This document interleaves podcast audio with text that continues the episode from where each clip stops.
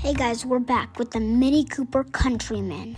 Mini Coupe is, I think, like second or third best brand. It is a really good car. I just have to tell you. Mini Coupe.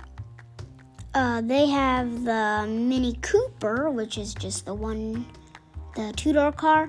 They have the Mini Cooper uh, Countryman and Mini Cooper. I thought that another one. I don't know. But the Countryman, I just love that one because it's got like a van doors at the back. It is so cool. That's also a good first car, I guess. So it's recommended. The rating is 75. It.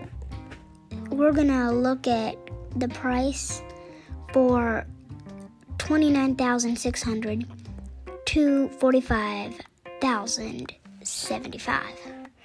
And then um,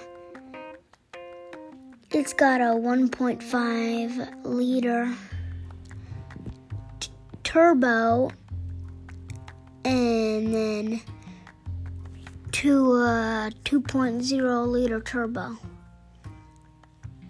Its reliability, it's in the middle. It's good, bad.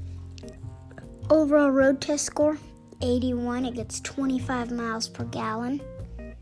And it's not electric. It's a sedan. Imagine it is a sedan. And then it get it's people are eh, they're satisfied with it. It gets one thumbs up for that.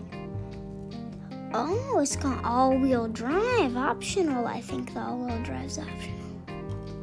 Yeah, all-wheel drive that's cool. So it's a nice car.